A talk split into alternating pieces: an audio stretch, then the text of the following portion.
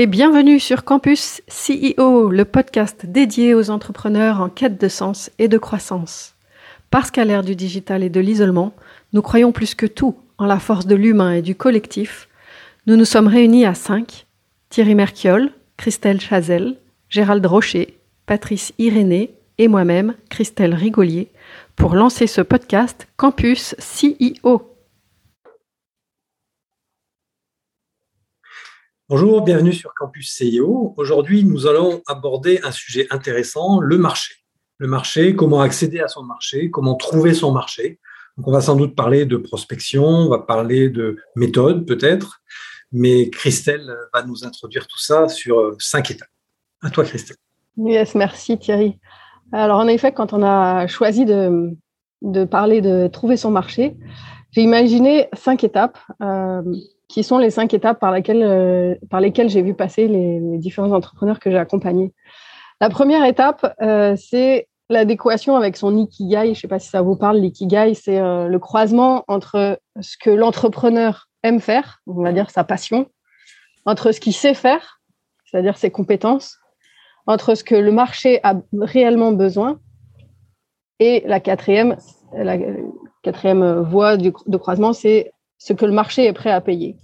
Et quand déjà euh, l'offre est au croisement de ces quatre euh, de ces quatre routes, alors je crois qu'on est au bon endroit. Donc déjà ça, ce serait euh, la base, la première étape. La deuxième étape, ce serait de choisir une cible, un avatar, des prospects, des clients qu'on a vraiment envie de servir, une cible de cœur des gens avec qui on a envie de, travailler vraiment et qu'on aime en fait. La troisième étape, ce serait de définir une offre. Et donc là, c'est de faire vraiment la différence entre un produit et une offre. Donc un produit, ça va être par exemple, euh, je sais pas, il y a cette idée-là qui me vient, mais un savon, un savon, je sais pas, qui coûte 5 euh, euros. Et puis une offre, ça va être ben, peut-être un lot de savon avec différents, euh, avec différents parfums, voire peut-être même euh, on va mettre dedans un gant ou une serviette. Enfin ça c'est une offre. Et donc définir une offre irrésistible, c'est-à-dire qui qui répond vraiment à ce dont la cible de cœur a besoin, en inversant le risque. C'est-à-dire que voilà le produit euh, il a déjà une valeur en soi, il apporte déjà, il répond déjà aux besoins de, la cible, mais l'offre, elle, est irrésistible dans la mesure où il aurait plus à perdre à refuser l'offre qu'à la prendre. Et euh, l'offre, elle devrait aussi répondre à un besoin qui soit dur. Alors, c'est un acronyme qui veut dire douloureux, urgent et reconnaissable. Douloureux, il le, prospect a vraiment envie de, sortir de cette douleur-là qui vit. Urgent, il en a besoin aujourd'hui. Et euh, reconnaissable, c'est-à-dire que le, client, le prospect est conscient de son problème et a envie de le résoudre. Donc, pour tout ça, pour définir cette offre-là, je crois que la, clé, c'est d'écouter vraiment euh, ses, clients, si on en a déjà, et ses prospects, si on n'en a pas encore, de les interroger vraiment sur euh, quels sont leurs problèmes, de quoi ils ont réellement besoin. Quatrième étape, donc là, c'était la troisième, c'était définir une offre irrésistible et qui répond à un besoin dur.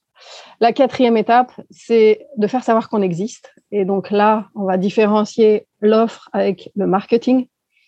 Euh, et on va utiliser, ben, en tout cas, moi, ce à quoi je crois aujourd'hui, c'est euh, les réseaux sociaux.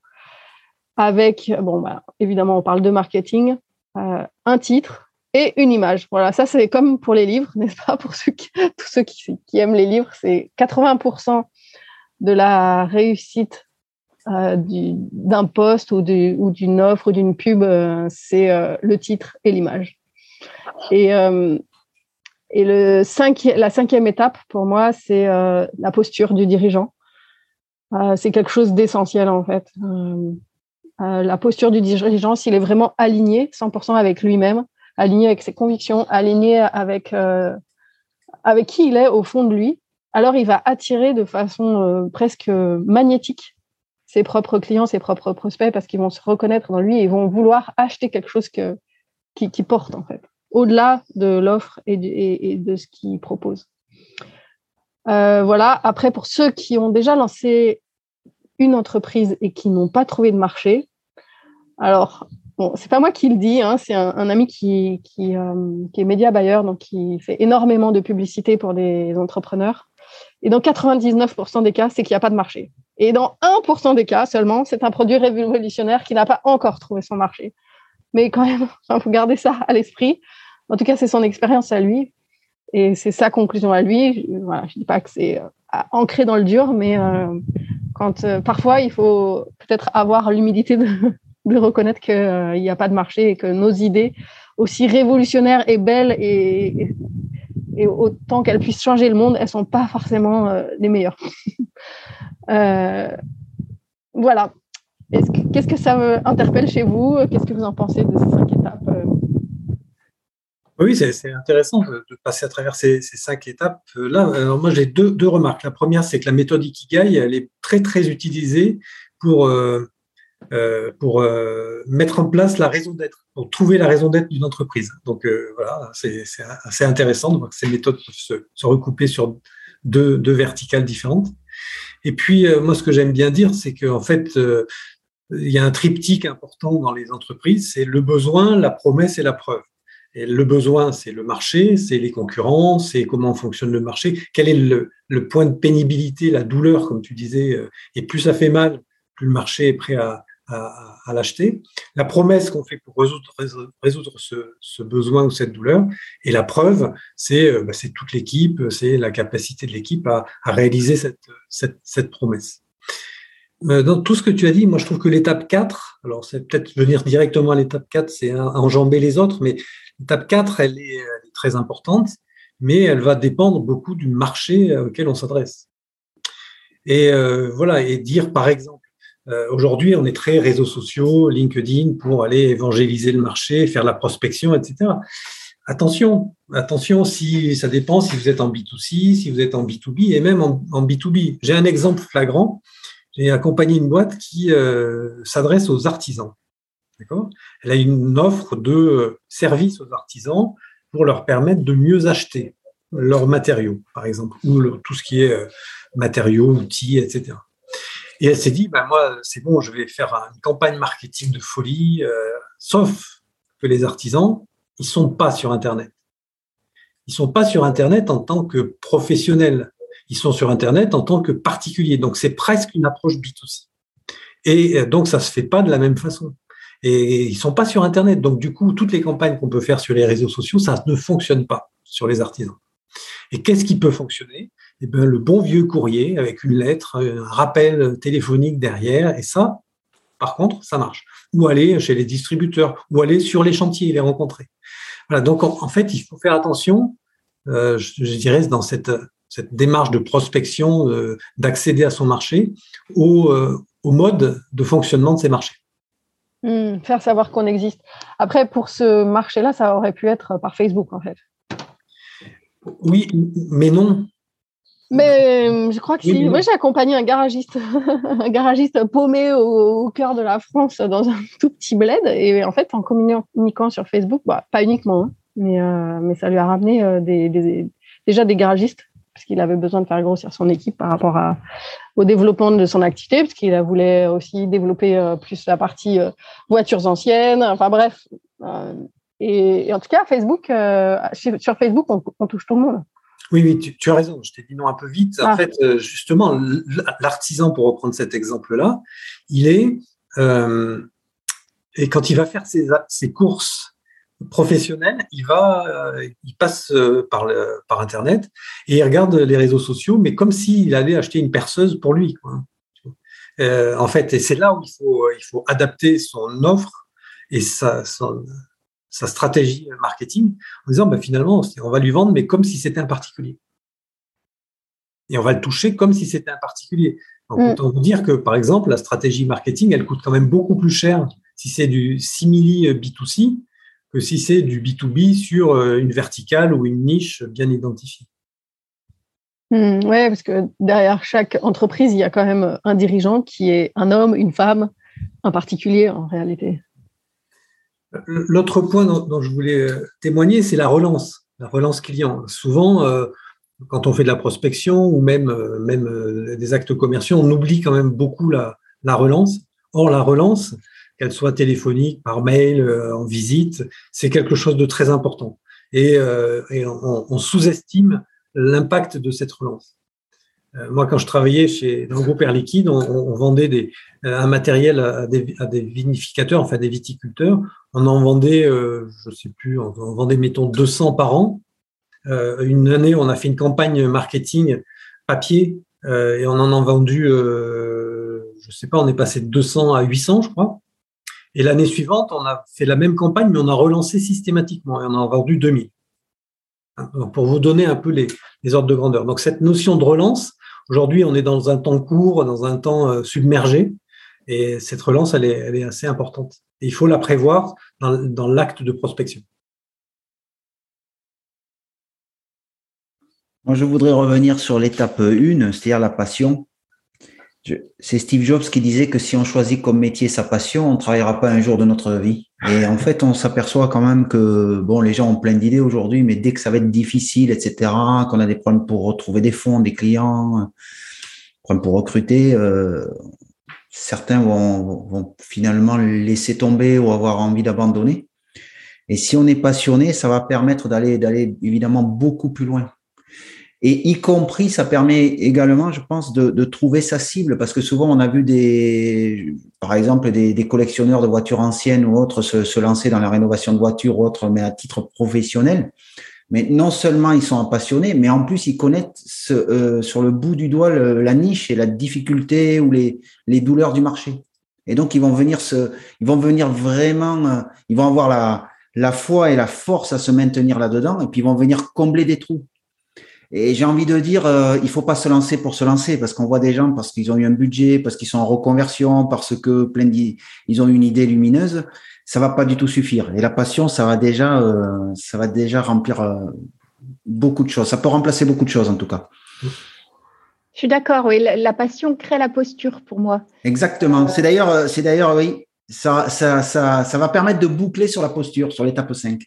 C'est ça, parce que finalement, la posture, elle est en effet importante. Et le fait d'être passionné fait que quelque part, naturellement, le dirigeant connaît son marché, en fait.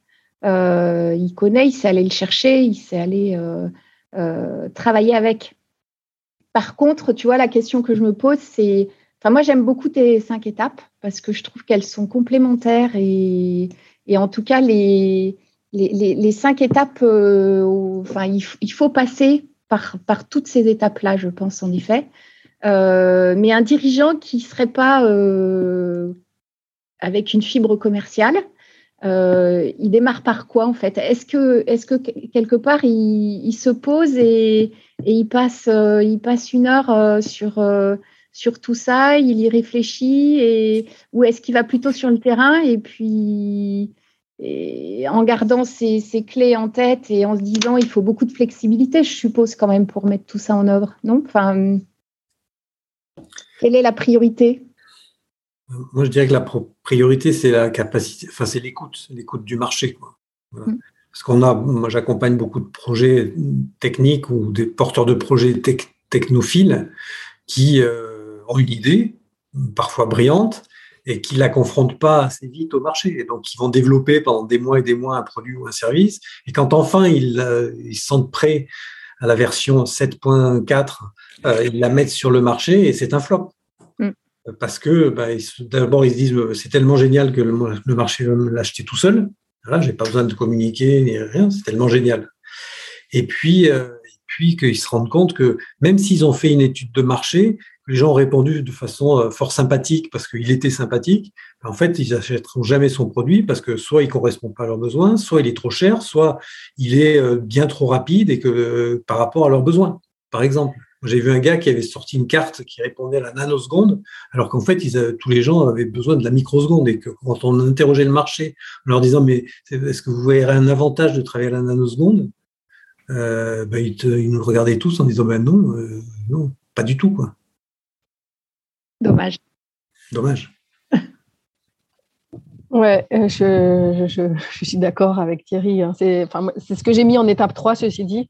Définir une offre irrésistible qui répond à un besoin dur Et pour ça, c'est écouter son client, son prospect.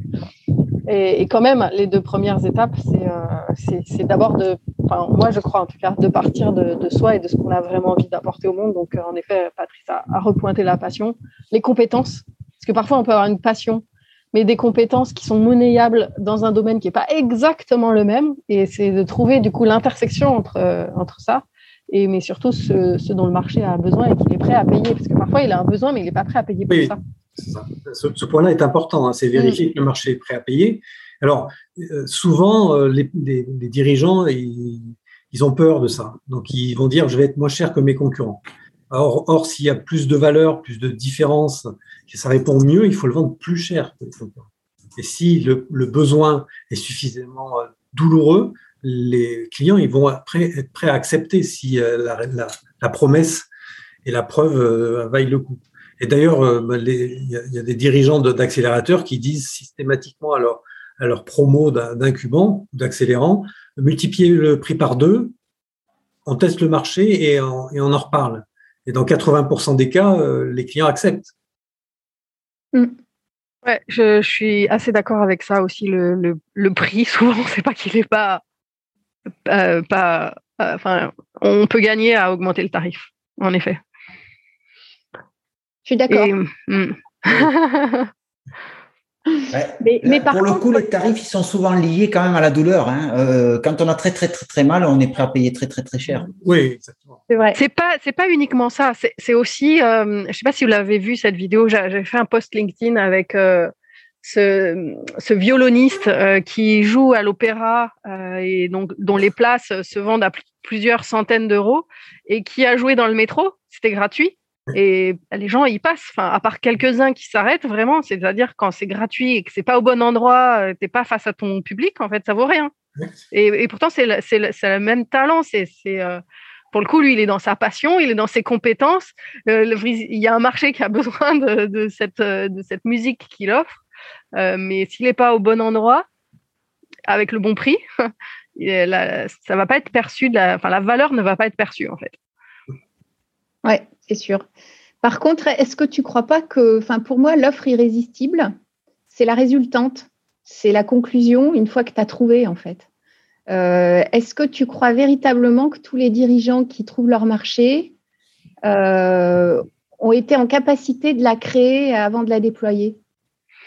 En fait, tu apprends en marchant. Enfin, moi, mon expérience, tu vois, par exemple, c'est que euh, j'ai fait récemment deux offres irrésistibles. Elles ont été acceptées, en fait, les deux. Pourquoi? Parce que, alors, tu vois, enfin, en plus, deux cas totalement différents. Hein. Dans un cas, c'est une très, très grosse boîte et dans l'autre cas, c'est un entrepreneur avec ses équipes pour euh, l'aider dans l'autonomie de ses équipes. Euh, et, qu'est-ce qui a fait que cette offre était irrésistible? Alors, ben, dans un cas, c'est parce que J'étais pourtant, enfin, tu vois, ça, a été un, appel d'offres j'étais pourtant 8000 euros plus cher que mon concurrent principal. Et pour autant, ils m'ont choisi. Euh, pourquoi? Oui, parce que je crois que j'ai trouvé euh, ce, cet aspect-là irrésistible qui est peut-être plus facile à, exprimer pour le pour l'entrepreneur. Qu'est-ce que c'est Qu'est-ce qui a fait que ça a été irrésistible? C'est qu'il y avait zéro risque. Oui, j'ai pas parlé l'inversion du risque. Zéro risque. Donc moi, j'ai fait un une offre d'accompagnement euh, euh, type mobile, tu vois, tu n'as pas d'engagement, tu t'arrêtes quand tu veux, voilà, c'est ça, euh, tu arrives chaque mois et je t'accompagne vers l'autonomisation de tes équipes. Et, et bah, du coup, tu vois, il n'y a aucun risque pour lui avec un tarif qui, je sais, moi, était par rapport à, la valeur perçue de ça, ben, quelque chose, voilà, il t'a rien à perdre en fait. Donc, euh, qu'est-ce qui m'a permis de lui offrir ça? Parce que je l'avais déjà accompagné sur un autre volet, je connaissais aussi. Euh, et, et donc, l'offre irrésistible, oui, c'est c'est pas euh, paf d'un coup comme ça, elle te tombe du ciel, tu la trouves. Non, c'est parce que tu connais ton marché. marché. en fait. Ouais, voilà. Donc, en fait, il faut déjà faire une offre et puis tu, tu, tu, vois petit à petit. Si tu écoutes vraiment ton client, tu comprends ce qui est irrésistible pour lui, de, de quoi il a vraiment besoin. Et tu, et tu vois si tu peux t'adapter à ça. Il y a ça aussi. Est-ce que tu peux? Parce que c'est pas. Exactement. Donc, il ne faut pas en faire, pour moi, une cible. Euh, tu vois, quand tu es dirigeant et que tu démarres, euh, faut pas non plus en faire euh, une cible obligatoire, quoi, parce que en effet, je pense que tout dirigeant va être obligé de se confronter à son marché. Il va se, il va se planter, il va, il va chercher, il est bien obligé de se confronter. Et moi, toutes les belles réussites que j'ai vues, en tout cas, l'offre, euh, elle se construit avec le temps, quoi. Et l'offre irrésistible, en effet, tu la trouves progressivement à force à force de trouver des clients qui se ressemblent en fait. Ouais, et d'écouter. Enfin, c'est ce que disait Thierry. Hein. Ouais, vraiment. Enfin, je crois que la clé c'est d'y aller en fait. Euh, en effet, pas de, de, de, travailler ton truc dans ton coin, de, de, faire des propositions. Et puis tu vois ensuite si elles sont acceptées ou pas. Si elles sont pas acceptées, ben t'en fais une autre? tu, tu, tu, réessayes? Mm. Et c'est vrai que j'ai pas j'ai pas suffisamment précisé pour la grosse boîte. C'était quoi l'offre irrésistible? C'était que j'accompagnais euh, le DG et DG adjoint bon, ils voulaient que j'accompagne leur directeur. Moi, dans un premier temps, j'ai dit non, moi, j'accompagne que les entrepreneurs, les dirigeants. Mais l'offre irrésistible, là, c'était, bah oui, en fait. Et je savais qu'ils avaient besoin de ça. Donc, c'était euh, une offre qui prenait, voilà, de quoi ils ont vraiment besoin, en fait? Et d'ailleurs, dans la capacité d'écoute, il faut aussi reformuler. Euh, reformuler, parce que souvent, le client dit voilà mon besoin, quand tu reformules mot pour mot son besoin, il va te dire ah, non, c'est pas tout à fait ce que j'ai voulu dire. Et donc, euh, à force d'échanges comme ça, tu vas vraiment affiner son besoin. Et c'est cette capacité d'écoute. Et moi, chez Nubo, euh, un, des points principaux pour, pour l'accueil ou le, la sélection des, porteurs de projets, c'est ça, c'est quelle est leur capacité d'écoute. Et, l'avantage, c'est qu'on peut le voir, le percevoir très vite. la capacité d'écoute d'un porteur de projet, d'un jeune dirigeant, en tout cas de start-up, parce que bah, ça, c'est un peu intrinsèque à la personnalité du dirigeant. Eh ben, J'ai envie de faire une mention spéciale pour Gérald qui n'est pas là aujourd'hui, mais euh, ça va lui parler, la capacité d'écoute. Euh, ah, bah on ne saura pas pourquoi. Ah, si, parce que Gérald euh, fait de l'écoute bénévolement et il s'est formé à ça. Et je lui ai dit que c'est l'une des, des compétences clés qu'il développe pour lui-même aussi dans son, dans son activité professionnelle, en fait. Et euh, je, suis d'accord que savoir écouter son client, c'est pas donné à tout le monde, vraiment. Mm. Alors, si on résume, finalement, trouver son marché, euh, c'est l'écouter. Hein, c'est vraiment l'écouter. Et après, euh, après, il y a d'autres techniques de prospection. Si on regarde vraiment purement dans de la prospection, quand on l'a écouté, qu'on a bâti l'offre irrésistible, et donc comment on la diffuse, cette offre irrésistible. Donc, effectivement, il y a tous les aspects marketing, de communication, d'inbound marketing, etc. Mais il y a aussi euh, des bonnes vieilles méthodes euh, de commercialisation euh, qu'il faut pas jeter au tapis parce qu'aujourd'hui tout est numérique. C'est pas forcément vrai. C'est d'ailleurs une façon de se différencier, c'est d'envoyer des courriers papier. Honnêtement, aujourd'hui, on n'en reçoit plus de courriers papier. Et quand on en reçoit, en tant que dirigeant, on peut être sensible à certaines choses. D'ailleurs, pour, pour, pour renforcer tes propos, Thierry, Google me démarche en me faisant des courriers papier pour me faire des offres. Si j'investis 400 euros dans la pub chez eux, euh, ils, me, ils me remettent 400 euros. Donc, si Google, si Google utilise le papier, c'est que peut-être il y a une bonne raison. c'est pas très écologique quand même tout ça. RSE, RSE. faire, faire visionner une vidéo de, de 5 minutes euh, à tes clients, je suis pas sûr que ça soit non plus euh, très RSE. Euh, c'est vrai que ça se calcule, ouais. Vive les podcasts. Donc, merci Thierry pour ce, pour ce résumé et belle semaine à tous et à bientôt pour un prochain podcast de Campus CEO. À bientôt. À bientôt.